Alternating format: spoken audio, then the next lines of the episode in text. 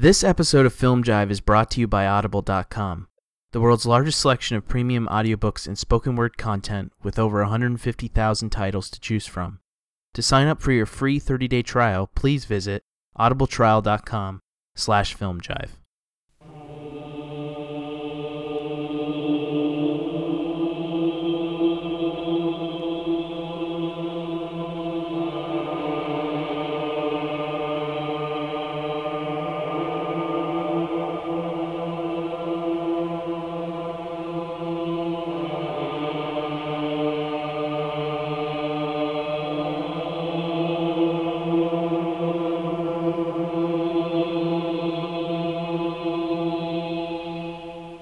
Hello and welcome to the Film Jive podcast. We are recording this episode on October 26th, 2014. My name is Zach. And I'm Andy. This is episode number 83, where we are looking at Werner Herzog's 1979 horror film Nosferatu the Vampire, released by Werner Herzog Film Production and starring Klaus Kinski and Isabelle Adjani. Andy, would you please read the plot synopsis? I certainly will, and the film in the U.S., and I think around the world, was released by 20th Century Fox. Yes. They were the I still find that amazing. 20th Century Fox, of all companies, were like, we want this movie. So, plot synopsis, spoiler alert, Jonathan Harker is sent away to Count Dracula's castle to sell a house in Wismar, where Jonathan lives nearby, but Count Dracula is a vampire, an undead ghoul, living off of men's blood. Inspired by a photograph of Lucy Harker, Jonathan's wife, Dracula moves to Wismar, bringing with him death and plague. William Castle's corpse just did a massive erection. He got an erection. He's like, ooh. My big question, whenever I watch this, whenever I think about this movie, why did he change the name? Why did he change characters? Why is it Lucy and not Mina? Yeah, I was going to ask you that as well. I mean, I know... in the 22 version, they completely renamed the characters. Everybody, yeah. But I don't actually understand why he reverses the roles of the two characters. It's fun that he does. I mean, I don't know if it's just artistic flourish just to establish something that's even further away from the novel or what. Well, if I remember correctly, I think in Hammer's first Dracula film, Horror of Dracula, I want to say Jonathan Harker's fiancée is Lucy. Yes. And that one. But that one is so far off from the source that, you know, I'm surprised her name wasn't Bill. I mean, he's a librarian in that one, not, who already knows Dracula's a vampire, not a guy trying to sell him real estate. Reinfeld is completely removed from that. Yeah, whole... Yeah, I hadn't even thought of that. And even just, like, the characterization of Van Helsing in this film is incredibly different than... really all the versions. Well, I mean, this one, what I think is very impressive for this one, which I think it's a great film, I think this film is a female empowerment movie. I mean, really, Lucy is the go-getter. She stands her own with Dracula when Dracula comes into her room. He even kind of, like, when he says, like, I can give you salvation, she kind of, like, flicks her hair and says, you can, like, get salvation in yourself. She just kind of, like, tells him off, you know? Yeah. She's the smartest character, I mean. Why did he do that? Why did he kind of, like, I think, recast Dracula into a woman empowerment picture? I think it has something to do with how he characterizes Count Dracula to begin with. I mean, when you look at Max Schreck in Nosferatu, he is really just, like, a soulless monster. Yes. In this film, Klaus Kinski is... He's also... Yeah, basically, somebody struggling with depression who's on the, you know, almost suicidal. Yeah. And I think where he brings Lucy so strongly into the story is by giving them this psychic connection.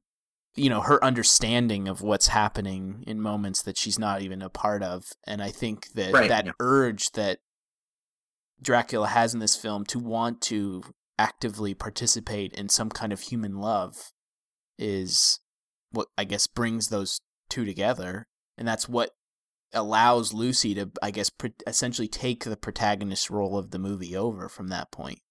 Why did he do that? I don't know, because it's actually very unusual for a female character to become the protagonist in a Herzog film. I mean, when you look at his filmography, women are not typically that present. No, yeah, they're really not. And especially at this point in his career. I mean, a lot of times you had Eva, I can't think of her last name, but the actress that's in Strozek and Woyzek. Mm-hmm. Lottie Eisner does provide the voiceover for Fata Morgana, but really they're very much, secondary characters. So to make her such a prominent... Yeah, look down the line of all those films, they're all secondary. Oh. And I wonder if that's just because he sees vampires as very... I don't know. There's something very sexual about this film. Yeah, but I think he really... He underplays it, but... Oh, yeah. Dracula in this is far from the sex image of, young Bela Lugosi or Frank Langella. Frank Langella had been doing him on Broadway up for a few years by this point. And this is the same year that the Frank Langella Dracula film came out. Have you seen that movie, by the way? Yes. Yeah, but it's been a few years. But yeah, I mean, I enjoy it, but it's pretty slow-moving and very romantic, and I think it... I think it relates a lot to the Coppola one that came later. Which you hate. It's a horrible movie. A great-looking movie, but a horrible movie. I agree. I know I've said I've loved it on the show before, but that's usually just because I like to get you going. But I agree. I don't like Bram Stoker's Dracula. But at this point in 1979, I would say that the three main Draculas that audience would have had Bela Lugosi's, who was a sex symbol at that time, in the 31. Isn't that so weird? That is incredibly weird. Yeah, I know. It is very weird. Frank Langella, who was a sex symbol at that time, and that's weird if you ask me. Yeah. And Christopher Lee, who's not a sex symbol, but he doesn't portray his Dracula as sexy. He portrays him as threatening in a, like, this guy looks mean and vicious kind of way. Yeah, but I do think... But I think Hammer, they do sexualize him just in that they really shift the focus to... an oral fixation with there is Dracula, rather where Lugosi, it's all in the eyes. Like in Langella, it was the disco hair that he had in that movie. Okay, the Saturday Night Fever haircut he had for some reason. Yeah, I've never seen the Badham film, and a lot of it just has to do with like I'm not familiar with Frank Langella's earlier work, and the thought of him having once played Dracula is very strange to me. I think you should check it out. It won't make you go like, "This is the best Dracula movie ever made." You won't even think this is a great Dracula movie. It's decent. It is like a remake of the Lugosi one in that they both do the play. Oh, okay. But it's because that's what it was. It was a revival on Broadway of the Dracula play that Lugosi was in that they made in 1931, and so they revived it on Broadway with Frank Langella, and so they made the movie with him. But, I think Laurence Olivier, if I remember correctly, is Van Helsing and stuff. They kind of recast the movie. And it's just kind of like a very glossy movie. Mm-hmm. But this film is not glossy at all. No, not at all. Although it's beautifully shot. But yeah, I didn't really see it as a very sexual film at all. Well, I think the climax... the scene where she gives herself over to him is very sexual. That is. I mean, she is seducing him in a very erotic way. And I even think the way that she pulls him back down has a very, very erotic feel to it. I really like that moment in that it's very sedated, and he doesn't try to... like, he never tries to catalog the passage of time in any way. Like, it's very disorienting in the sense that you don't... because of the rhythm, you aren't sure how long this is going to last. Like, especially because the rest of the movie, it's executed at such a pace that would allow for a scene to carry on for 10 minutes if it wanted to. But I like that you don't know when the sun's going to rise, and it's probably the most romantic scene Werner Herzog has ever shot between a man and a woman anyway. Yeah. Well, what I think one of the things that I like about it is shows her power, or the power that he gave her, and inverts kind of the way that sex is shown in films. If we look at it as a sexual episode, when it's all over, she smiles. She has a grin on her face. She doesn't have like a big cheesy grin, but a grin comes across her face. Mm. So she had like not pleasure in him biting her, but pleasure in his fate. But I thought that was kind of a neat thing that he did, and that you don't necessarily see that in film, this kind of a pleasure response from a female. Yeah, I hadn't really considered that, but Isabelle Adjani is wonderful in this movie. Mm-hmm. Yeah. That mirror sequence where she holds like this expression on her face, and there's just her performance is so much in her eyes, mm-hmm. maintaining this shock in the way that her body language moves. Like it's very beautiful. The whole film is like that. For me, it's like such a great study of how actors use their physicality.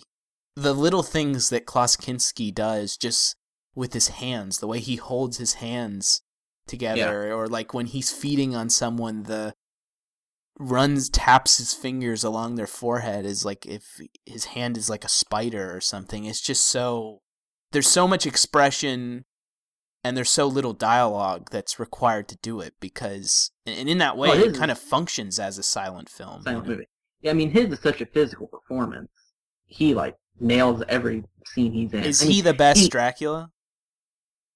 That's tough to say, because this is so different, uncharacteristically Dracula. Mm-hmm.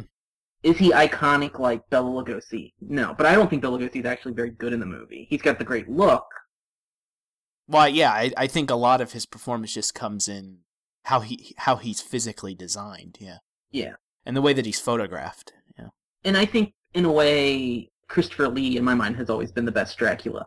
But I think the performance that Kinski gives in this is better than any Christopher Lee ever gives. But in my mind, I'll always revert to Christopher Lee as Dracula. So, I don't know how you categorize that then.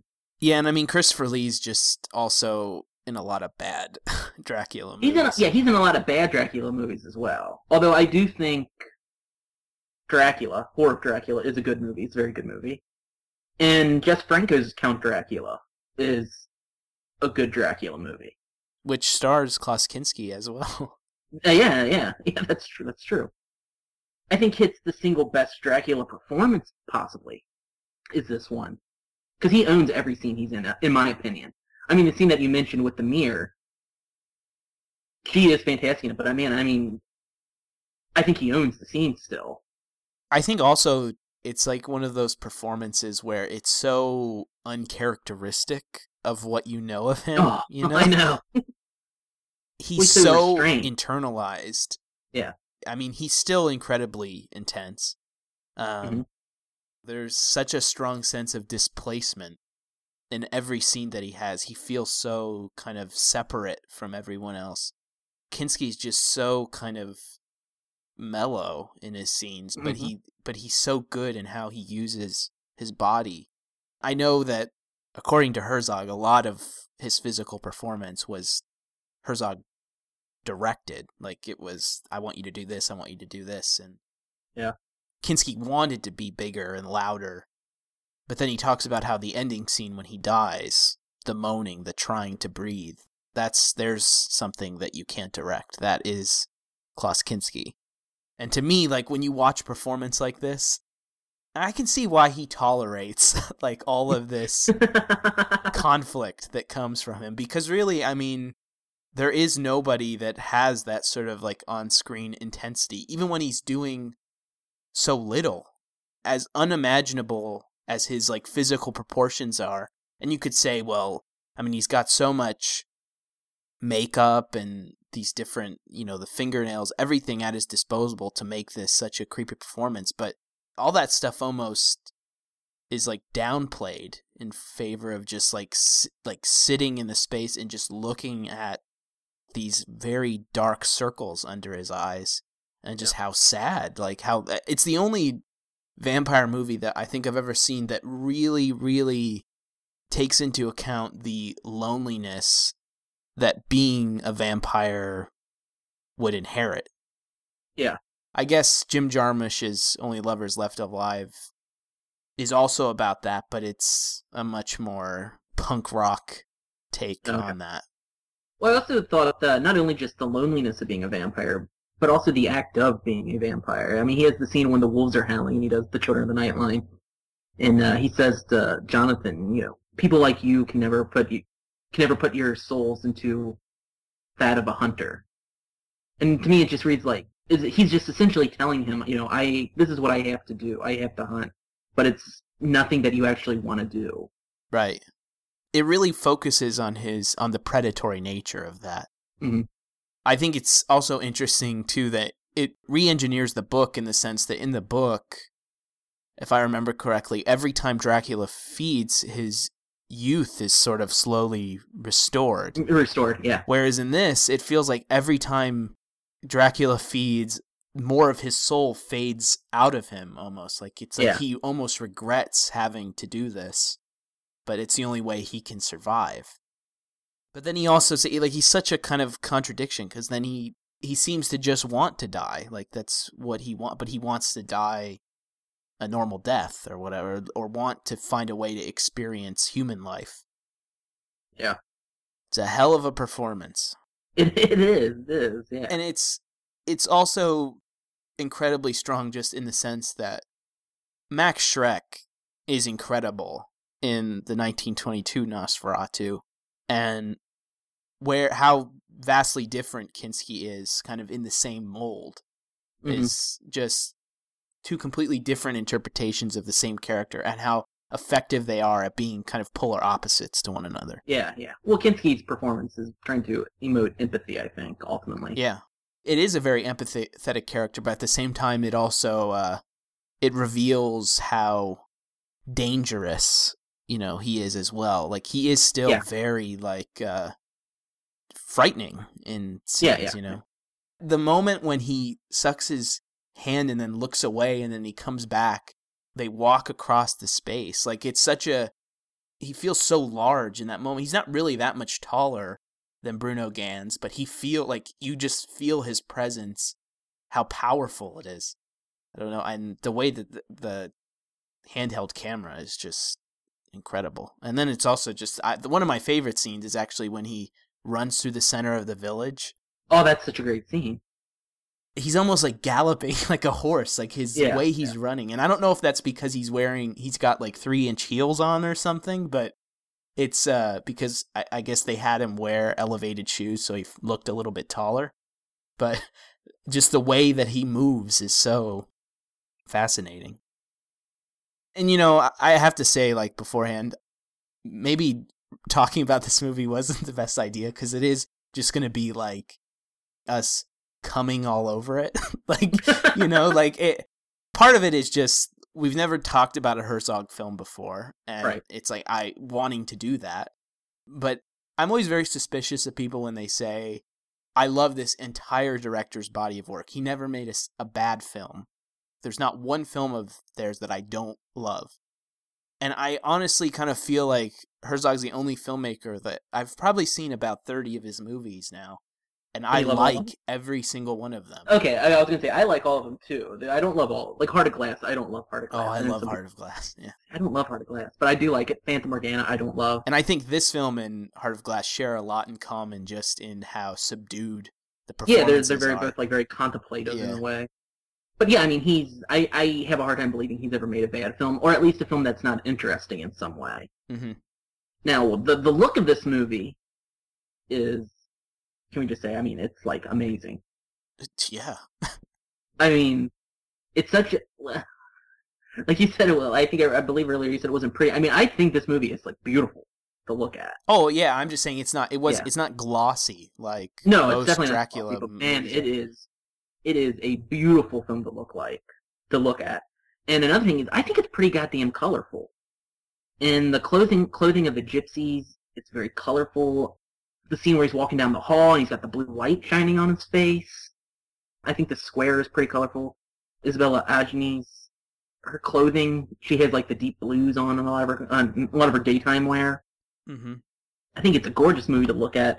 Some of these shots, I watched it today again, and you could just take stills from this movie and put them together in a coffee table book, and it'd be great. People wouldn't have to watch porn anymore. Yeah, I mean, that's how beautiful that the photography in this movie is. I think, like you're saying, what sets this apart from most movies for me in general is that it's packed with just visual iconography. I mean, when you think about the number of memorable images, I mean, it's like the entire film. And, you know, a lot of movies people say they're painterly. This film is not, in my opinion, it's not painterly, it's photography. I mean, it's so beautiful that, but it's not, I don't think it's like, this looks like a painter would have done it. No, this is like, a great photographer wishes he could do this. Well, yeah, I mean, it's, it is like a cinematographer's wet dream in the sense that it's very economically photographed. There isn't very much coverage in any of the scenes. A lot of them play out in 1 to 2 shots, and it's primarily handheld. But it's handheld because it's living in the moment with the character. And there's a weird, well, not a weird, it's a beautiful rhythm that's established between the operator and the actors, that it becomes like they're performing ballet almost. Like it's this very physical choreographed dance, and it uses handheld photography in a way that isn't, it's not just there to be kitschy. Like it's very interested in documenting the physical struggle that people are having with their bodies, but also what they're experiencing internally. Like I always feel with this film, the camera is almost like, it feels like it's floating at times, and it's almost reflecting the sort of feeling of being overwhelmed that Jonathan and Lucy are feeling. Like it's very claustrophobic, even when it's capturing landscapes. I mean, that's just the other thing, is that I know this is like, you know, Werner Herzog is obsessed with landscapes and not your postcard photography bullshit, but inner landscapes that speak to the drama of the characters. But it's just like the sequence where he's, you know, on his journey to the castle.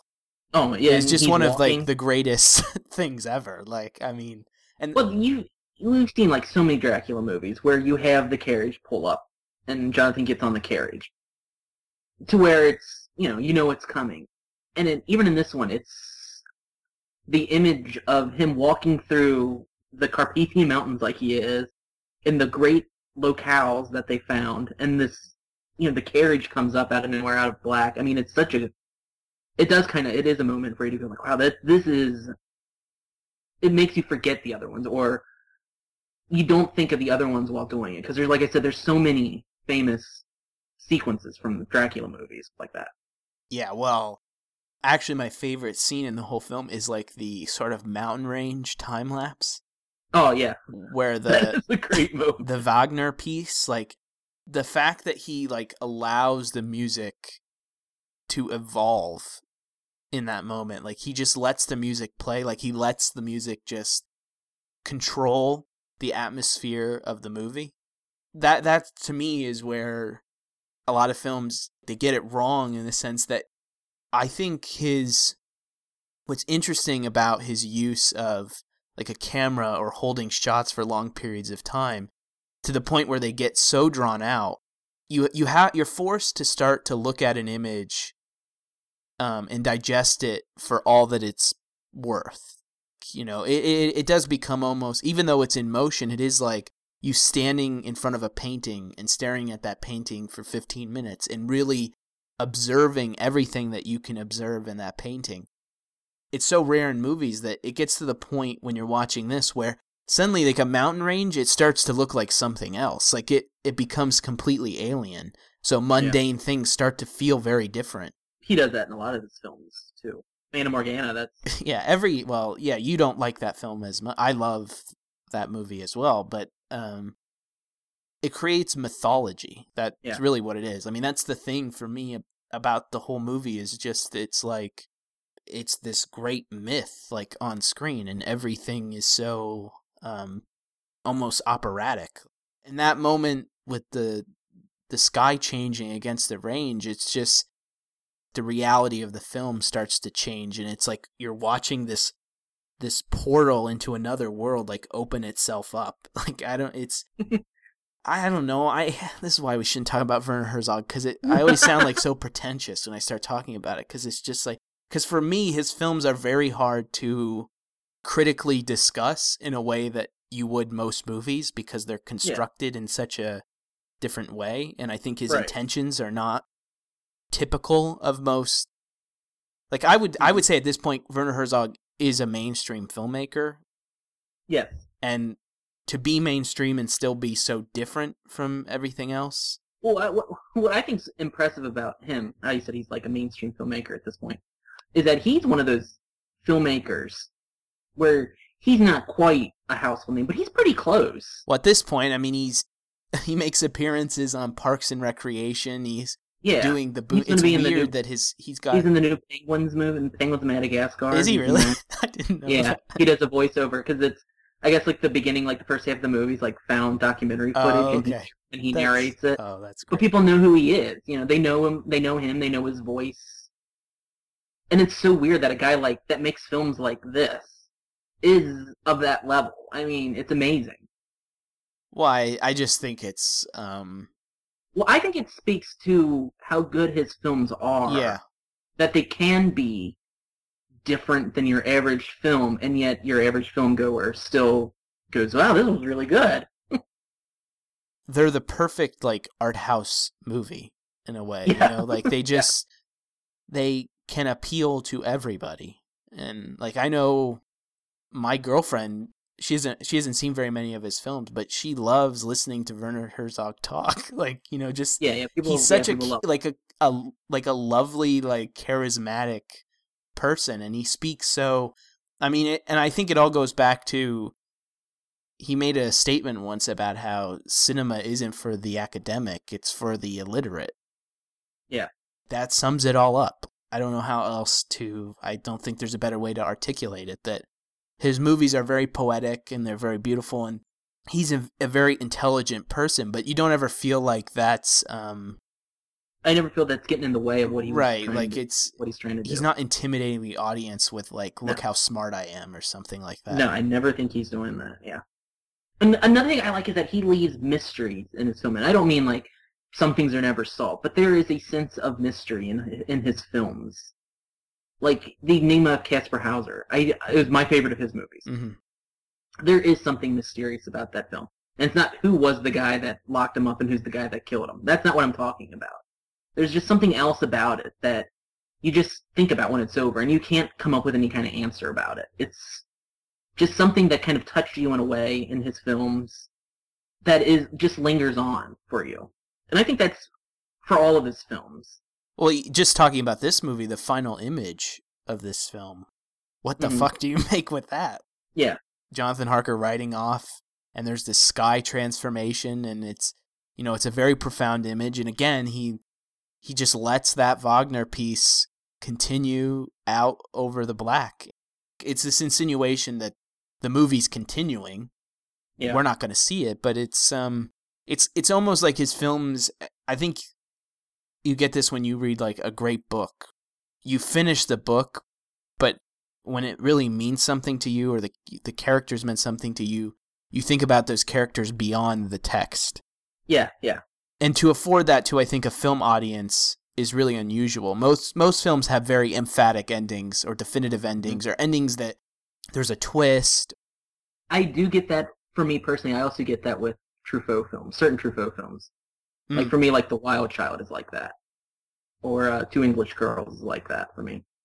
Yeah, I would say Truffaut, in a way, he kind of falls into a similar place. I mean, he's more academic, definitely, than Herzog is. But his films are, they do kind of fall into that category of kind of being, like, the perfect kind of art house movie, where he can appeal to all audiences. And he also kind of drifts into more, like, genre heavy territory at times with, like, The Bride Wore Black or something like that. And like Herzog, he's acting in movies like Close Encounters and things like that. Yeah. Now the very best thing about the ending of the movie, though, is the appearance of Herr Scheitz. You know, who's in Enigma of Caspar Hauser and Strozek. And when he's asked to arrest Van Helsing, I can't arrest him. The police don't exist anymore. I don't know where to take you. Like, the humor that all of a sudden shows up, I think in the whole ending, there's quite a bit of humor. Not only with that, but also when Bruno Ganz is like, I'll sweep up this mess. This house is dusty. And she sweeps it up, and his movement away from the chair. Oh, yeah, it's like this very physical comedy, yeah. Yeah, and I was like, where... Like, I wonder what that's about. Well, I didn't know. I wondered, like, with the arrest him sort of idea was like a jab at, like, Borges' culture, almost, this idea that in a way, it's like a very nihilistic outlook on the world at the end of the movie, and that these people are still trying to maintain some kind of law and order in a space that in a place that has just, it's all chaos at this point. Yeah, you know? There is no order at this point. There's not enough people to have order at this point. And just the absurdity of that. Yeah. And Herr Scheitz is just such like a, he's just such a lovely like person to look at on screen. I don't know. Yeah.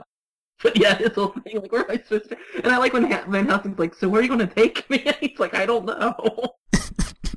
Take me wherever you would like, you know. And he's like, I don't have a weapon. You know, how am I supposed to guard him? Yeah, but that was like, yeah, I was like, why? It's very funny, and all that stuff at the end is very funny, and I was, but nothing else is really funny in that movie. So I actually think Roland Topor is actually Renfield is pretty humorous. Yeah, he is. You're right. And his little laugh at the end of everything. Yeah, but I do think there's something kind of playful about Herzog where I can see him putting that in. Mm-hmm. You know, after everything you've just seen, like you said, I mean, these characters are trying to keep some semblance of order in a place where there is no order. And but that in that same regard, even after everything you see, there is still silly things that happen. Well, I think I heard him say that he wrote that entire sequence specifically so that he could put Herr Scheitz in the movie. Like, he just wanted him somewhere in there, so he wrote up this scene and gave him this dialogue, just because when you have friends or people that you like a lot as performers, you know, you try to find a place to put them in the film, you know, and I don't think there's anything wrong with that. I'm sure there's some people that would, oh, that's self-indulgent or whatever, but yeah, or it doesn't fit the tone of the movie or whatever. But I think it's a great way. But it's such a good, like, a nice relief. Yeah, it's to just kind of get this joke, which is also like it's an example of a movie that's like not taking itself too seriously either. Yeah, it's very unusual, but like in a very good way. There's also something silly about that scene when Helsing's like, well, I know what I need to do now. And he all of a sudden he comes back with a steak. Like, where would he have even gotten that from? So he just walks out there, comes right back, and he's got one. Yeah, that's true. I hadn't thought about that. Even that, there's like something kind of like silly about it. Yeah. Well, it's just, that's even just playing up the notion that Van Helsing always has steaks ready. Steaks with him. You know, like... But I also like his remark. It was like, well, I know what I got to do now. Yeah, that is true. Like, he's not the man of action, Van Helsing, that we know. So how would he even know that that's... Well, that's what, like, because I watched it with my wife, and she said the same thing. She was like, how would he even know to do that? And I'm like, well, I can only assume that when she was telling Van Helsing that, what she thinks, and he said that's just superstition, that she also went into the whole steak thing. But that is my only assumption. It would have been funnier if he brought back like a fork with a T-bone on it or something. Yeah, and try to feed it to him. Yeah. But one thing I was thinking about was, I don't think the film, I know a lot of people view it this way, but I don't think it's a movie rooted in German expressionism. Yeah, I don't either. It's more like it employs the techniques of more romantic Gothic sort of storytelling, but I was wondering if I can't think of very many films that are conceived from that influence anymore, that are like really molded in the vein of German Gothic romanticism. Oh, that, yeah. Ooh, I don't know. No, no. And especially like horror films post this point, because horror has either gotten really glossy or it's just gotten really like dirty. Yeah, like real gritty. Yeah, that's a good question. Like, I can't think of, because even like the newest Dracula movie, if you can call it that, isn't even. I mean, it's completely removed from anything like that. Mm-hmm. I mean, you know what? I know you don't like this movie, but I think the most recent Wolfman movie had some elements of like kind of like Gothic romance to it. Yeah, maybe. That's still really glossy in its own way. No, I agree. I agree with you. I would say that possibly that's what the filmmakers were maybe originally intending, not Joe Johnston, who was replacing the original director, which I think was Mark Romanek, I think. Yeah. I just was thinking about that in a way, this is the last film to really embrace that approach. yeah. storytelling. I mean, I definitely think there's probably shades of it in other movies that Herzog has made. But yeah, so is it a true horror film? Yeah, that's the other thing. Is it? I mean, but what makes a horror film then? I mean, he is a monster. He does kill people. It's not horrific, and I don't think it's necessarily even scary. It's just very unnerving. It's just... Yeah, it is very unnerving. There's a dead rooster on the table that's still completely intact. That freaks me out. And Bruno Ganz eats from it. Yes. That's what I think is more amazing, is that he's not even... He's so not moved by that he even goes, that looks pretty tasty. Or there's the clock with the skull head that was another good one. Yeah, I mean, I don't necessarily think it's scary, but I mean, if this isn't a horror film, then you really have to reevaluate how people, you know, classify things into genres. It does hit all the genre tropes. I mean, I think the horror of this comes more from the implication of something rather than the actual thing. How do you think it compares to the Murnau film?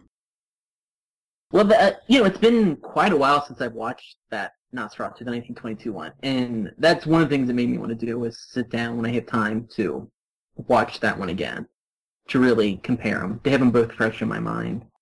Because there are some people that criticize this film of just replicating the best imagery from the Murnau film. No, I will say in that regard, those moments, once I saw them in this film, I go, oh, I remember that in the original one. Mm-hmm.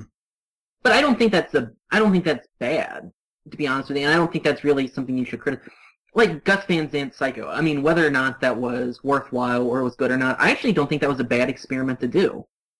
No, I think it's a pretty amazing experiment considering he got a studio to finance that. I mean, some people consider that irresponsible, but if you can do it, do it.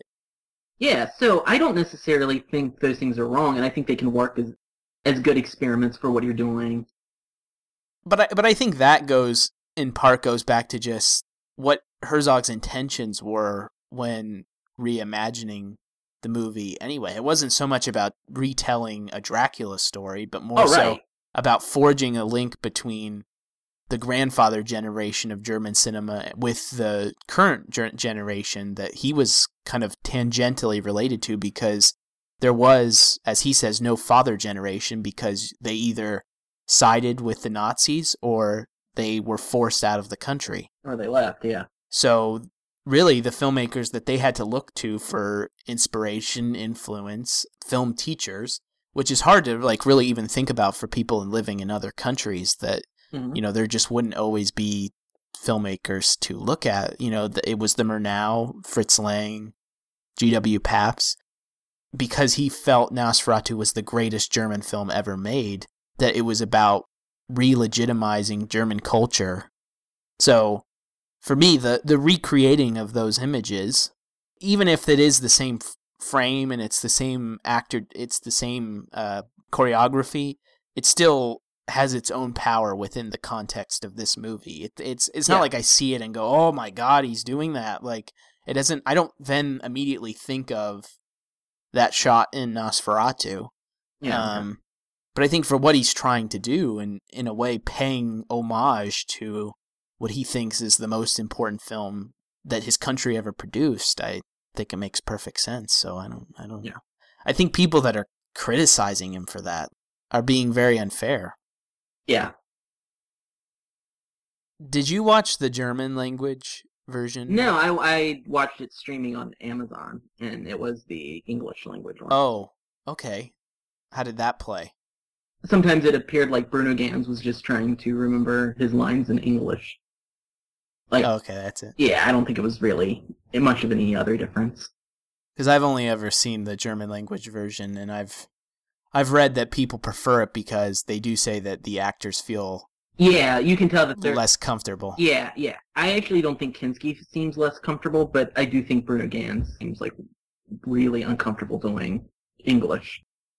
Now, the only thing that I thought was interesting from what I had read is that Herzog claims that the film wasn't shot simultaneously in both languages. He only shot certain scenes. in English because he knew that it was going to have to be dubbed regardless, because Roland Topor and Isabelle Adjani were speaking French anyway. See, I will say this, that there are certain scenes where it looks like it's dubbed. Well, a lot of, I guess even the German language version, like Roland Topor's voice is not his voice in the German language version, neither is Isabelle Adjani, so is it better than the Murnau film? Is it fair to even compare them? Yeah, I don't know how fair it is to compare them necessarily. I mean, I just watched this one. I want to say that this one's better, but maybe if I sat down and watched the Murnau one, I'd be like, haha, this one's better. They're both obviously great. Yes. For me, that separates them is when I watch the Murnau film, I feel at times it feels very much like a blockbuster. It's much more like stylized, and the photography is slightly more experimental considering the time, but it moves at such like a rapid pace. It's constantly in motion. I mean, there are scenes where it's like all silent films where it's lingering on like Count Orloff wandering on the ship alone, or the Jonathan and Mina, but that's not their names. It's Jonathan Hutter and I think Ellen in the... Ellen DeGeneres? Yes. In the, isn't she the... What do they make the sound in? Ooh, ooh? Or is that Wendy Williams? Which one? I don't know. Oh. They should do like a... replace the soundtrack with some kind of like temp track from like a Wendy Williams show recording where it's just like the whole Nosferatu. There's like, ooh, ooh. Doesn't she have like a... Doesn't she what? Doesn't she have like a wall that she sticks gum on or something?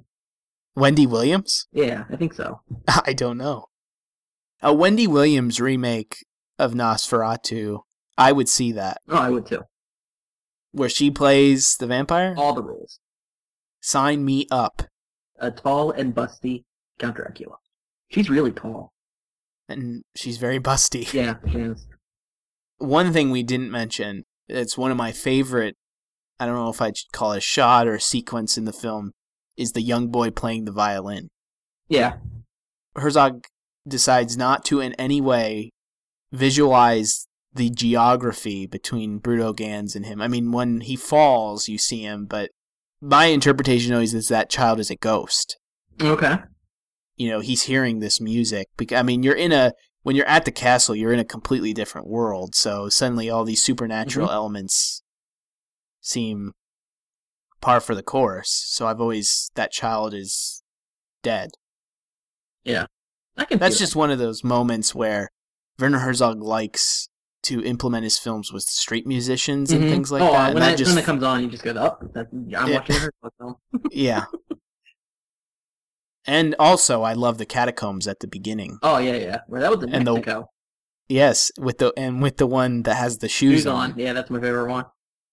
And that is just, I mean, and I love that opening, it has no relationship to the story at all. But it just perfectly presents this sense of dread that's forthcoming. It sets up the rest of it. So. But I love that a lot of them seem to be little kids. And yeah. Well, I read that he deliberately set them up from smallest to biggest. Oh, really? Yeah. He, set them up himself. And the gypsy extras are great as well, and that they're speaking their own language. And the animal extras are great. How many jive turkeys are you going to give? 5. And you? I'm going to stick with 3. 3? Okay. It's about as good as Mr. Sardonicus. about, yeah, I can see that. No, it's a 5 for me. Yeah. Where does this fall for you in his body of work? Is it near the top, or? You know what? I mean, again, that's tough to say because he's made so many legitimate great movies. Like I said, Caspar Hauser's my favorite, but that Strozek, I love that movie too. And if I were to pick what movies to watch of his, I'd start with those two. Mm-hmm. But this one probably wouldn't be that far behind. It's tough with him because he doesn't have a bottom tier. You know, he's got a top tier and I guess a tier that's right below that that's still really good. Mm-hmm. So I'd put it in that top tier. Yeah, I've never considered, ranking his films, but I imagine if I did, it'd be a nightmare. Yeah, it'd be impossible to do. So we received an email from David, which Andy is going to read, but before we do that, I was just going to say that I think let's let's take it in two parts. Okay. So here we go. David C. He writes, I cannot agree with the 2001 comments. It is a dull movie, although it has been a long time since I've seen it. For me, it falls into the same category as Barry Lyndon, bloated. Like Kubrick was so far up his own ego that he could not bear to cut the films to a sensible length for the material. I like A Clockwork Orange, not because I would like to be Alex. The film is an excellent version of the book it is based on, and I find it almost dystopian world interesting. Isn't David an anagram for Alex? Yeah, I think so. I believe it is, yeah. The rather downbeat view of humanity. Alex is not cured. His fellow thugs become thug policemen. In general, there is no really positive characters in the film. Appeals to me. I would say that Kubrick's best film would be Paths of Glory, a brilliant film. Okay, so let's look at that. What do you have to say about that? I'll start with the criticism regarding 2001 and Barry Lyndon. Mm-hmm. And I don't want to single out David specifically in what I think I'm about to say, because I think a lot of people who dislike Kubrick, they tend to maintain similar feelings about his work. Mm-hmm. But this concept that Kubrick was this egotistical, self-indulgent mastermind who thought he was like some kind of cinematic demigod is kind of troubling to me, because it's all created out of like a fabricated presumption. I don't know Stanley Kubrick. Mm-hmm. He may have been an asshole. Who knows? He had good taste. I will say that. And you could say the same thing about the people who look at Kubrick as like this great manipulator of form, who created all these various like labyrinths within his film and, you know, pack them with all these hidden meanings that are there for us to, you know, unravel. But everyone's perception of him has nothing to do with their understanding of his personal character. So the only way that they can judge him is by watching his movies. Personally, the criticism that those films are dull, that's fine. Yeah, but why are they dull? Yeah. Why? Saying they're just dull gives me no insight into what he means when he says that. Are they dull because they're long and they're restrained and they don't have any plot? Like, is that why they're dull? Like, are all 3-hour films that adopt that approach, are they all dull? Saying something is dull is such a blanketed criticism, so it's hard for me to even know how to approach why someone wouldn't like these films when they're just saying they're dull. Yeah. 2001 is dull, but that's part of what I think makes it an interesting movie. Yeah, I mean, in a way, it demythifies space travel in its dullness, in a way. Much the same way Das Boot does the same thing for being in a submarine. The two films he singled out happen to be my two favorite Kubrick movies, too. And it's interesting that this gets brought up, I think, when we're discussing Herzog's Nosferatu, because I think where you could draw comparisons between the three films is that 2001 and Barry Lyndon, they have a keen awareness of physical space, of how they manipulate time in movies, and how music and image align with themselves. And for me, what I like about 2001 and Barry Lyndon is that they're movies that evolve as you're watching them. They aren't like these very tightly wound Swiss watch narratives. Those, I mean, I like those movies too, but he's attempting to achieve something else. Yeah, I mean, these films are deliberately slow. You can dislike 2001, that's fine, but you can't disregard its place in film history. Like, there's probably hundreds and hundreds of movies that David loves, for example, that are directly influenced or just lifting from 2001. Mm-hmm. Well, to a certain extent, even Barry Lyndon. I think Barry Lyndon is a pretty influential movie that doesn't really get its credit for being influential. I think the way that he composes images in that film, for instance. Yeah, and I mean, he allows you to... He stages an image, but then he waits to let the action begin. Yeah. Like, I don't see what's wrong with that. I don't know. Yeah. It's a very unusual approach, but that's what makes those movies... Like, Barry Lyndon narratively really isn't that interesting of a film. It's how he executes that narrative or how he explores it that makes it what as interesting as it is. Yeah. So that's what I have to say about that. Okay, good. Do you have something to say about that? Like, it's art, so it's subjective. I think it's fine if he thinks they're dull, and he just doesn't go into it in the letter, and that's, it's a one-paragraph letter with an extra sentence at the end. So I'm not going to really put him to task for that. I mean, I guess it would have been nice for him to explain why he thinks they're dull. I mean, Clockwork Orange is a lot more kinetic, and he talks about how much he likes that, so... Which I don't think either one of us have ever disputed it as a great movie. No, it's just not a movie I particularly love, and I have some philosophical problems with it. And, I mean, he does throw in that he doesn't want to be Alex, and that's fine, but I do think a lot of what people like about the movie is they think Alex is cool. Well, yeah, I think people that are going as Alex for Halloween. Yeah, I mean, that is something that it's unfair to fault the movie for that, but that's part of the culture that surrounds the film. Yeah. And I don't like that part of it. Yeah. Yeah, it makes it hard to enjoy a movie about a rapist in which people go, ooh, isn't he cool? I want to go as this rapist for Halloween. Yeah, it makes it kind of hard. And again, I don't necessarily think that's what Kubrick was intending to happen, but in his construction of the character in the film, that's what happens. And you could say, well, it's based on the book, and I get that, but still. Now, I guess as we're talking about this, what separates that, though, from then going as Freddy Krueger for Halloween or Jason? Well, Freddy Krueger's such a cartoon character, I think. Right. That I think that's where the difference is. They are such cartoon characters.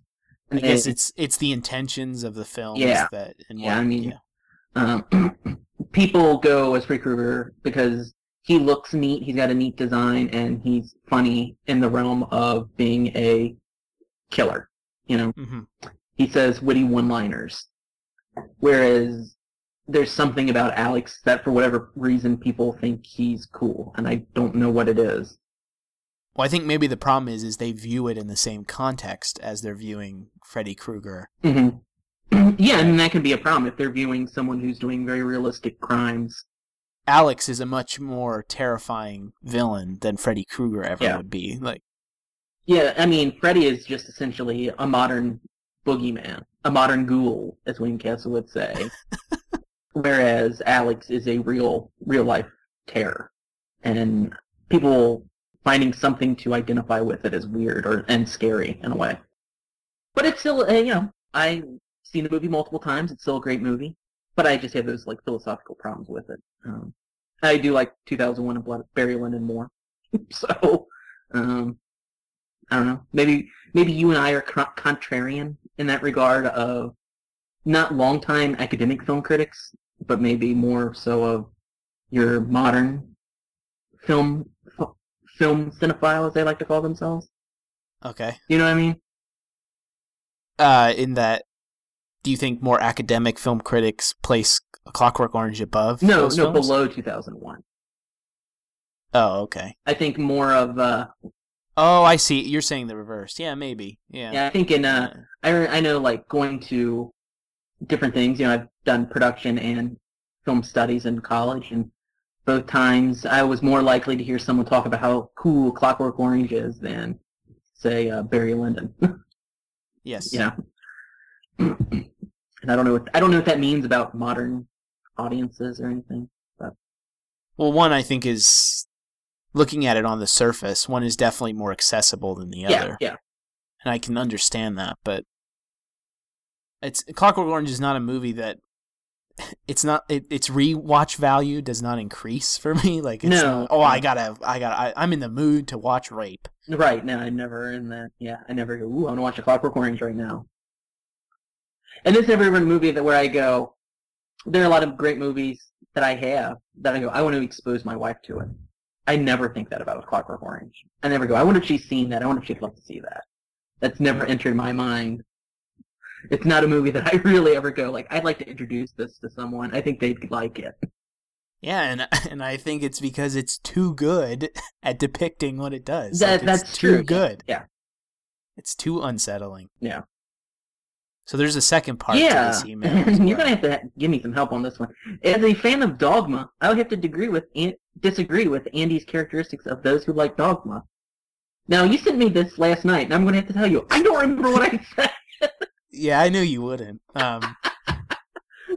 So I actually had to like go back and try to figure out where you had said anything about this, and I think it was on the Safe episode. Okay. Somehow we got caught up into talking about Boondock Saints, and you said the people, the fans of Boondock Saints are the same people that like Dogma, and that they're lower IQ, somewhat racist, homophobic.